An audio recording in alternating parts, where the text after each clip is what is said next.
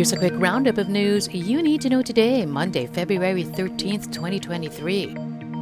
The Philippines again accusing China of harassment in disputed waters. The PCG says a Chinese Coast Guard vessel blinded its ship with a military grade laser light while it was on a resupply mission on Ayungin Shoal last February 6.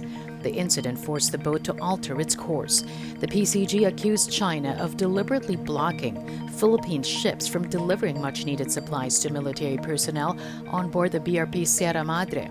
It adds the latest incident is a clear violation of Philippine sovereign rights. President Marcos opened to having a tripartite agreement among the Philippines, Japan, and the U.S., but that's only if it will not worsen tensions in the South China Sea. The possible agreement was first floated during Marcos's five day visit to Japan. Marcos, however, clarifies details of the proposal have yet to be ironed out, but he believes the potential deal will not lead to a defense alliance similar to the North Atlantic Treaty Organization or NATO. The Makabayan Bloc in Congress files a petition urging the Supreme Court to declare the Maharlika Fund bill unconstitutional.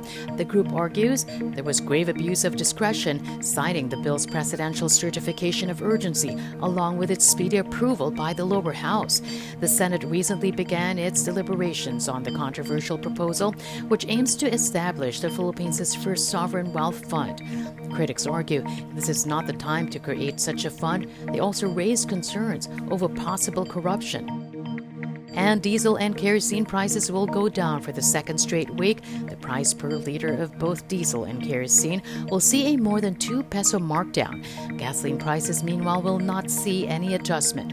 The price changes come amid renewed fears of a global recession and an increase in America's crude inventory. And that's your latest news alert. For more stories, go to news.abs-cbn.com iwanttfc.tv.